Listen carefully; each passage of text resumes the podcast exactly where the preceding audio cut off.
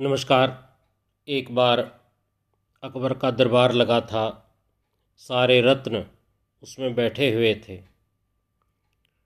तो अकबर ने सबसे पूछा कि मुझे कोई ऐसी बात बताओ जो दुख में भी अच्छी लगे और सुख में भी अच्छी लगे।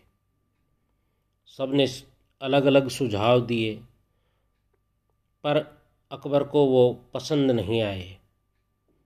वह बीरबल की ओर मुखातिब हुआ और उसने कहा, बीरबल, तुम ही बताओ।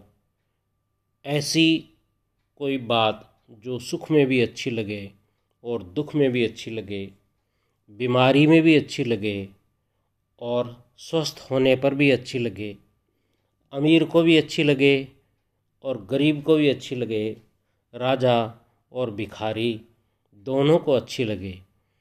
और एक बात और सुनो, ये बात छोटी होनी चाहिए, जिसको मैं अपनी अंगूठी में खुदवा कर रख सकूँ और हमेशा उस पर मेरी नज़र पड़ती रहे।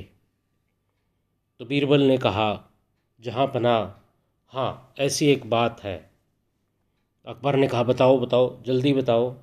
बीरबल ने कहा, एक लाइन इस तरह से है यह वक्त भी गुजर जाएगा। ये ऐसी लाइन है जिसे आप अच्छे समय में याद करेंगे तो उस समय की देखभाल करेंगे, क्योंकि आपको पता है कि वो वक्त भी गुजर जाने वाला है। अगर बुरे समय में आप इसे याद करेंगे तो भी ये याद रहेगी, क्योंकि बुरा समय भी गुजर जाने वाला है। बीमारी में भी अगर ये कहेंगे कि यह वक्त भी गुज़र जाएगा तो आपको ये लाइन सुकून देगी। यह राजा और रंक दोनों के लिए है।